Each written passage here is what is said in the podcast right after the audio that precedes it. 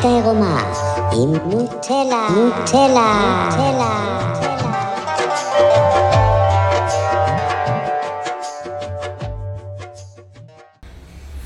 היי אוש, אני נטלי להב, אפשר לקרוא לי נוטלה.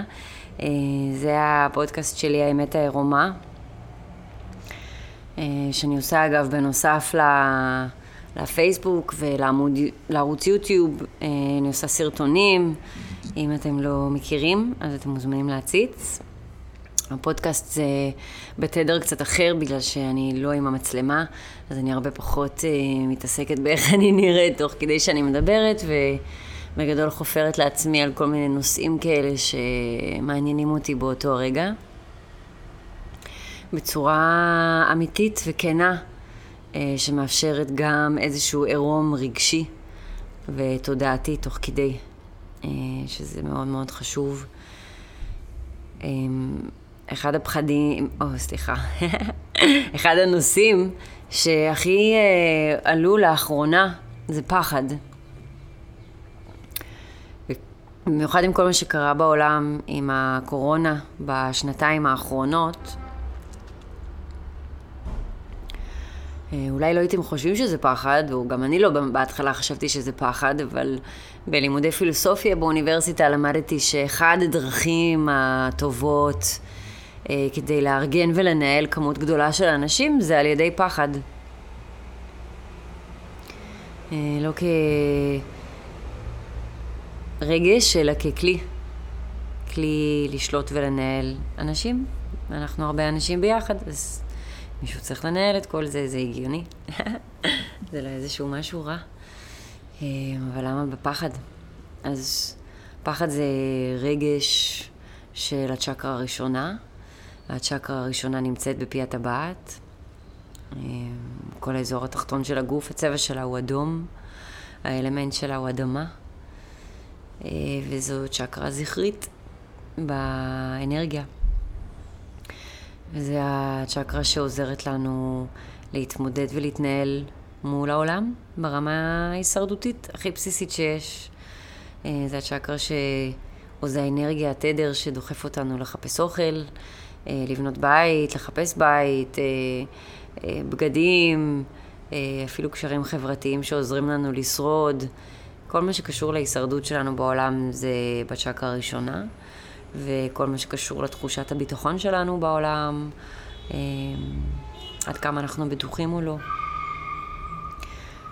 וכשאנחנו באיזשהו תדר הישרדותי, כל ההוויה שלנו וכל הקיום שלנו משתנה. אז במיניות הרבה פעמים אני מסבירה את זה בצורה קצת קיצונית, אבל אה, כאילו צ'קרה שנייה, שזה צ'קרה אחד מעל, אה, זה הצ'קרה של המיניות והכיף והשובבות והמשחק. אבל אם, וגם של האוננות והסקס לצורך העניין, כל מה שקשור לאנרגיה מינית, אבל אם עכשיו אני ביער ודוב רודף אחריי, אני כנראה לא אעצור באמצע המרדף כדי לאונן, כי בא לי. כי פשוט לא יבוא לי. כי אני בהישרדות כרגע, ואני צריכה להישאר בחיים. אני צריכה לברוח מהדוב.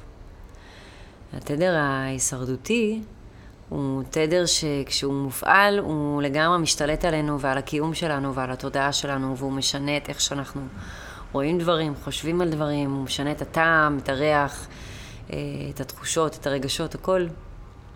בצדק באיזשהו מקום, כי עוד פעם, אם אנחנו באמת באיזשהו מצב הישרדותי מסוים, כדי שכל האנרגיה שלנו והכוחות שלנו יהיו מופנים למקום שבו הכי יעזור לנו לשרוד. וזה מנגנון בריא סך הכל, כי גם כשמופעל פחד מאוד חזק, אז יש גם הרבה הורמונים בריאים שמופעלים שם ב-fight or flight, ברגעי הפחד, שאנחנו שורדים, ואחר כך יש איזושהי רגיעה כזאת. ואפשר להגיד שהאדם הקדמון זז בימיו בין תדר הישרדותי מאוד מאוד קיצוני, שעוד שנייה הולכים להרוג אותי, לבין תדר רגוע ונעים של סקס והתרבות, ולעשות ילדים, ולבנות בית, וליצור אה, מקום מחיה. והוא זז ביניהם באופן טבעי, ואני לא חושבת שבאדם הקדמון אה, היו שמנים, או אוביסיטי, או סכרת, או סרטן, או כל המחלות המוזרות האלה של המאה האחרון, או מאה השנים האחרונות.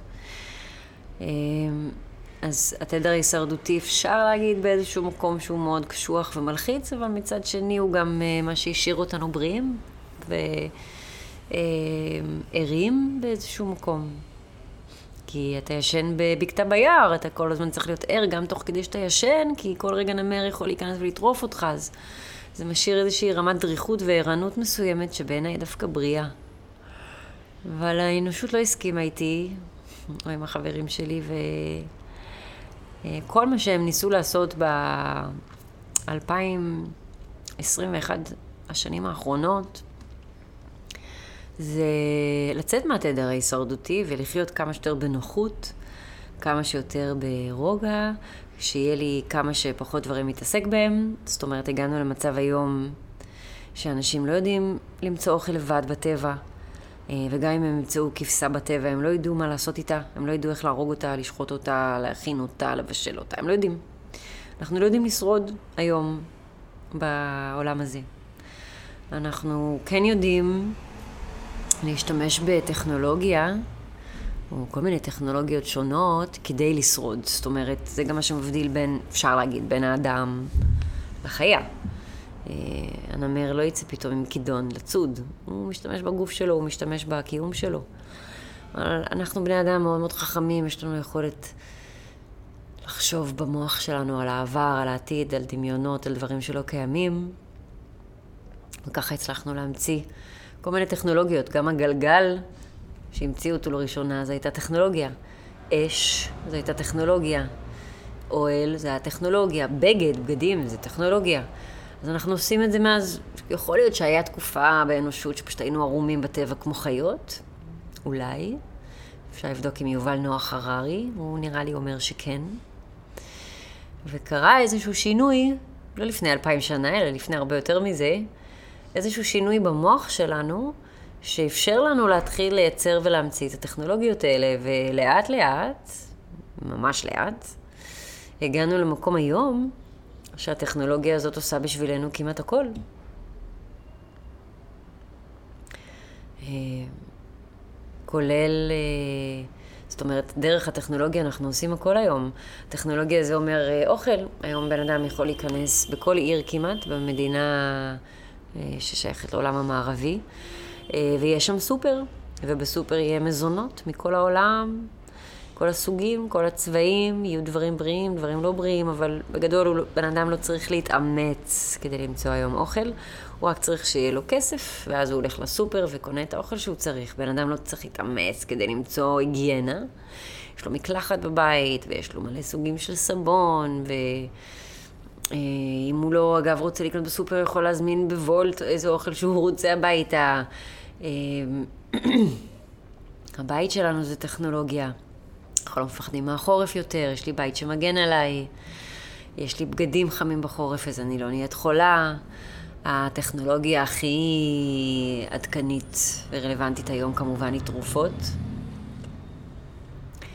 במקום ללמד בן אדם להבין באופן טבעי מה קורה לו בגוף, אה, איך הרגש משפיע על הגוף ואיך אפשר לרפא כל מיני דברים בעזרת עשבים, צמחים טבעיים, מדיטציה, עבודה רגשית.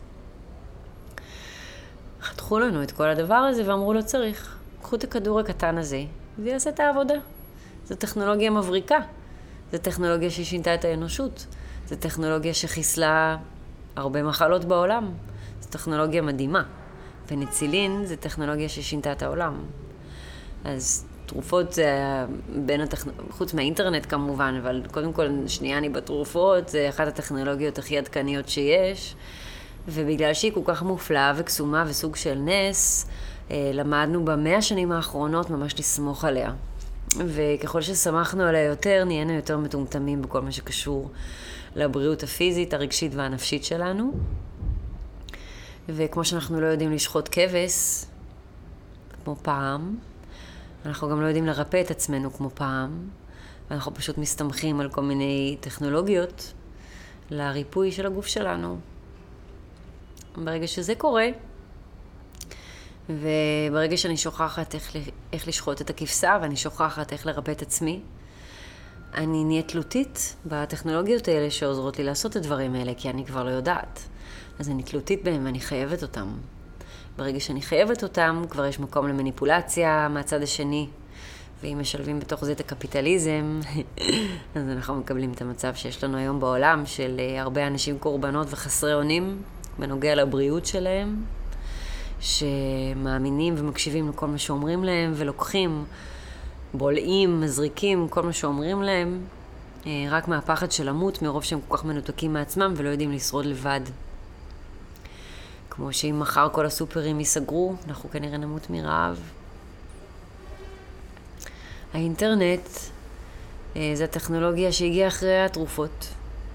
ואפשר להגיד שהיא גם טכנולוגיה מדהימה, סוג של נס, איכשהו דרך כבלים וחוטים ומספרים של 1 ו-0, מתאפשר לי היום לדבר עם מישהו שנמצא בצד השני של העולם, כאילו אני מדברת עם השכן פה. אה, זה מאפשר לי לדבר עם אלפי אנשים במקום עם השלושה ארבעה אולי שפעם הייתי מתקשרת איתם. זה מאפשר לי גישה לידע עצום שלא היה לי גישה אליו לפני.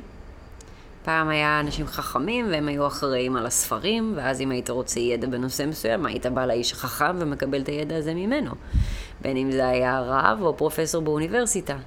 היום כל אחד נהיה רב ופרופסור באוניברסיטה, ויש את כל המידע הזה זמין לנו ב... באינטרנט, שגם טכנולוגיה מופלאה של הסמארטפונים, שלא רק שיש אינטרנט ואת כל הדבר המדהים הזה, זה גם נמצא בתוך הכף יד שלי ואני דבוקה לזה 24 שעות ביממה. האינטרנט עוזר לי לנווט ממקום למקום, לתקשר עם בני אדם, אה, לקבל הרבה מידע חשוב ואינפורמציה שאני צריכה. אבל עוד פעם, גם בלי האינטרנט היום, אני אבודה. זאת אומרת, אם שאני, כשאני גדלתי היינו לומדים אה, לנווט ולהגיע לכל מיני מקומות עם מפות ועם אה, האינטואיציה שלנו, היום זה עם ווייז.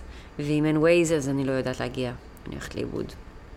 אז נהיינו תלותיים גם בטכנולוגיה הזאת של האינטרנט, ואני לא מכירה היום הרבה אנשים שיכולים לחיות בלי.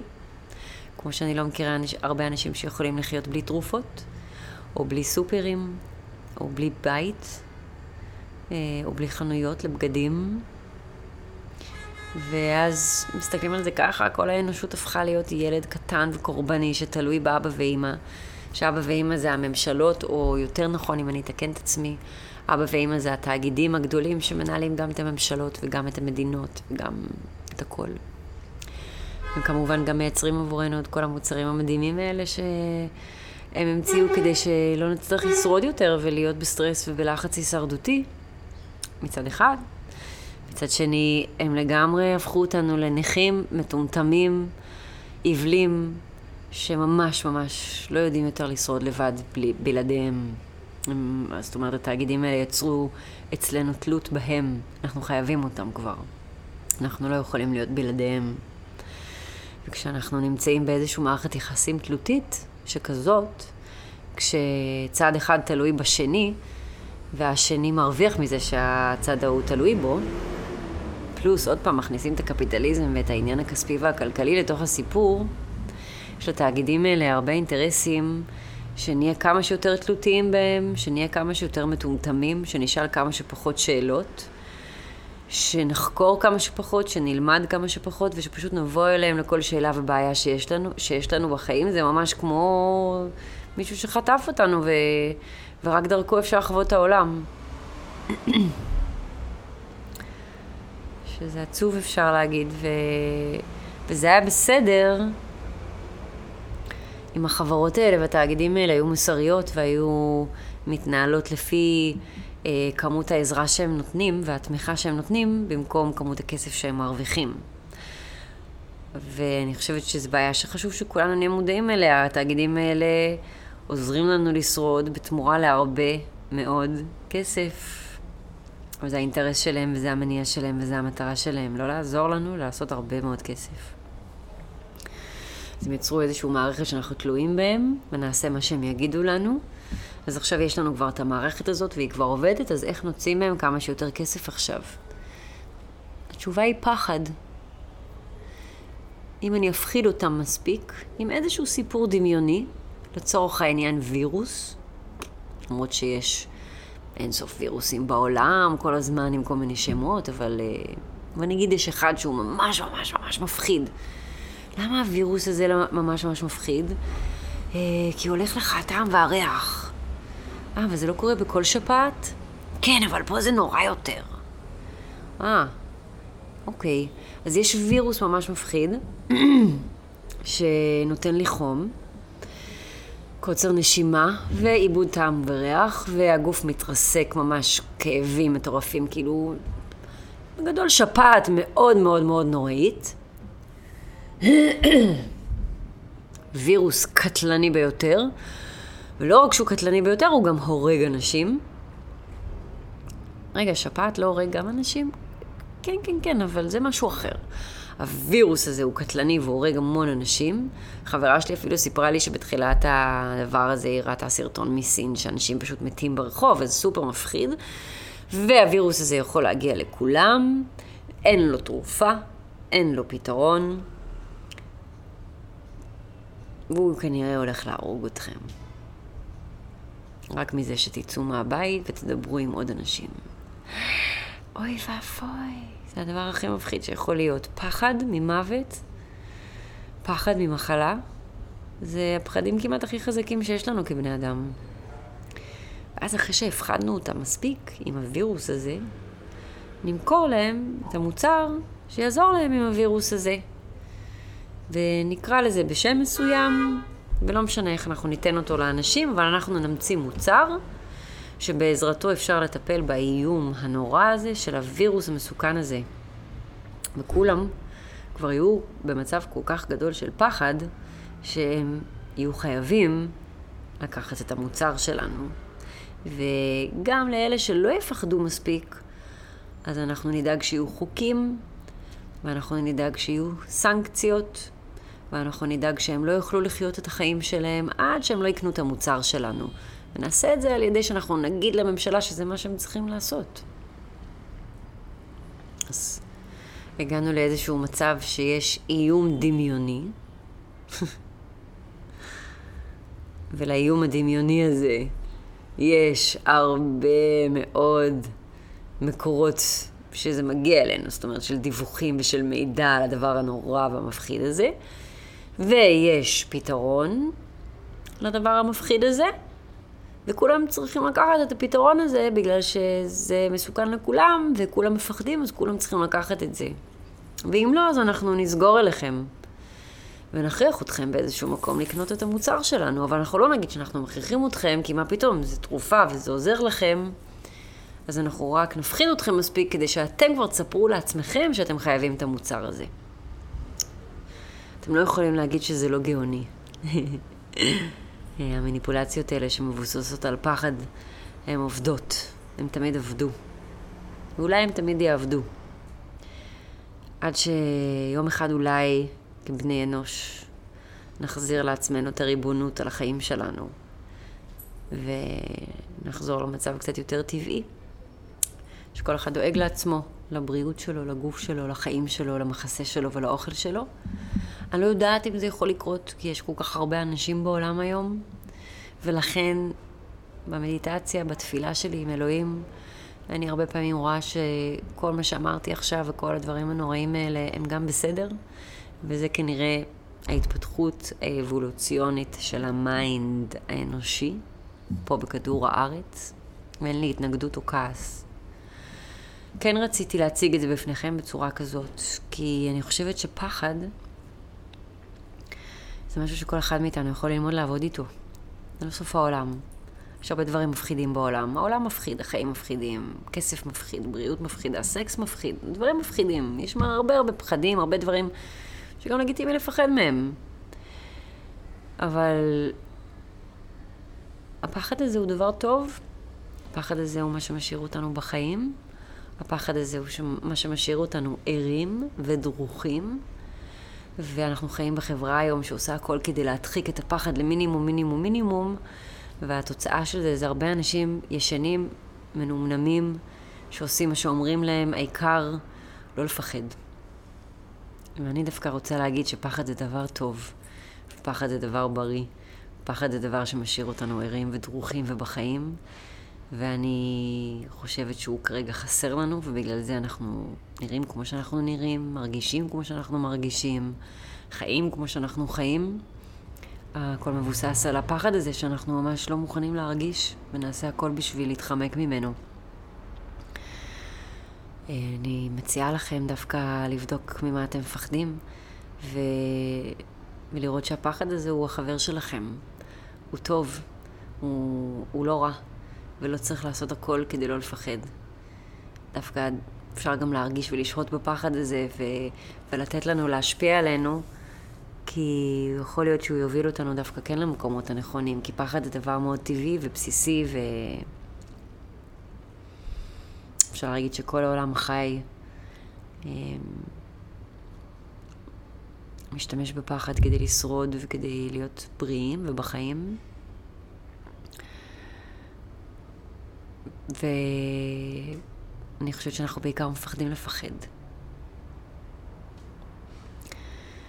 אני עברתי על הפחדים שלי אחד-אחד, פחד מגבהים, פחד מהמוות, פחד ממחלה קשה, פחד מפרידה, פחד מנטישה, פחד מכישלון, פחד מאכזבה. עברתי עליהם אחד-אחד ובדקתי למה אני מפחדת, על מה זה יושב, האם באמת יש לי סיבה לפחד, אולי אני אנסה להתמודד עם זה ונראה מה הפחד מציף. ולאט לאט עברתי פחד פחד עד למצב היום שאני לא מונעת מפחד יותר, אבל לא התחמקתי ממנו. התעמתתי איתו והתמודדתי איתו פנים מול פנים. והיום אני לא מפחדת למות, ואני לא מפחדת להיות חולה, ואני לא מפחדת לגור ברחוב, ואני לא מפחדת להיכשל, ואני לא מפחדת להינטש. זה דברים אולי לא נעימים, אבל אין לי פחד שמה. אם זה יקרה, אז אני אתמודד עם זה כשזה יקרה. כמו שאני מוכנה להתמודד עם כל דבר שיקרה בחיים. הפחד זה בעיקר מחוסר הרצון שלנו להתמודד עם עצמנו, להתעמת עם עצמנו, עם התת-מודע שלנו. אה, זה בא מעצלנות, זה בא מדחיינות, זה בא מתלות, מהאחזות, מחיפוש אחרי אבא ואימא שיגידו לנו מה לעשות ואיך להתנהל בעולם. ודווקא כשמתמודדים ומתעמתים עם הפחד, לאט לאט הולך ונעלם ויש הרבה יותר חופש בחיים לעשות הכל, ולהיות מי שאני רוצה. כי זה גם כולל את הפחד, מה חושבים עליי, והפחד אם אני, איך אני נראית, או אם אני נראית טוב או לא טוב. יש כל כך הרבה פחדים שמנהלים אותנו, ועוד פעם, הפחד הכי גדול זה מהפחד עצמו. אז אני כן רוצה להמליץ ולהציע דווקא להתמודד עם הפחדים שלנו ולא לברוח מהם, ולראות שיש בנו את הכוח ואת היכולת להתמודד עם כל דבר בעולם וכל דבר בחיים. וגם אם יסגרו מחר את כל הסופרים, אז אני אקח את האוכל שיש לי במקרר ואוכל אותו לאט לאט, ואני יכולה לשרוד הרבה זמן. אני לא מפחדת מזה. עשיתי צומות, עברתי שבועות בלי לאכול כמעט כלום, אני לא מפחדת מזה. ממש ממש בוחרת להתעמת פחד פחד. וזה בעצם התהליך והניקוי של הצ'קרה הראשונה. שהיא מאוזנת, יש מקום לפחד בריא, ויש באותו הנשימה, באותה הנשימה יש גם אה, משהו מאוד יציב ומקורקע, שיודע להתמודד עם הפחד הזה, ולהתעמת איתו ולהתנהל מולו בצורה בריאה ונכונה. וברגע שזה קורה, אנחנו יוצאים מהתדר ההישרדותי הקורבני, פחות תלותיים באחרים, פחות נאחזים בכל מיני סיפורים, ולוקחים למעשה את הריבונות על עצמנו בחזרה, על הגוף שלנו, על הרגשות שלנו, על החיים שלנו. וזה השלב הראשון באיזושהי דרך של התעלות, של רוחניות, של הערה, של להיות בן אדם חופשי ועצמאי ומאושר בעולם הזה. וככה אני חווה את זה לפחות. זהו להיום. מזכירה שאני כן עושה סשן עם מישהי, מי שרוצה לעשות את העבודה הזאת. אני גם עושה סשנים קבוצתיים לנשים בתל אביב, בקרוב בזום, אז אם יש משהו שמעניין אתכם, בבקשה דברו איתי. אה, וגם אפשר לתמוך כלכלית בערוץ שלי, בתוכן שלי. יש לינק ל PayBox, אפשר בביט, ב PayPal. אה, זו תרומה כדי שאני אוכל להמשיך לעשות תוכן שהוא כרגע חינם לכולם. אז אה, סתם זורקת את זה שם לאוויר, ומה שמרגיש לכם נכון כמובן. זהו, נשתמע בקרוב, תודה שהקשבתם.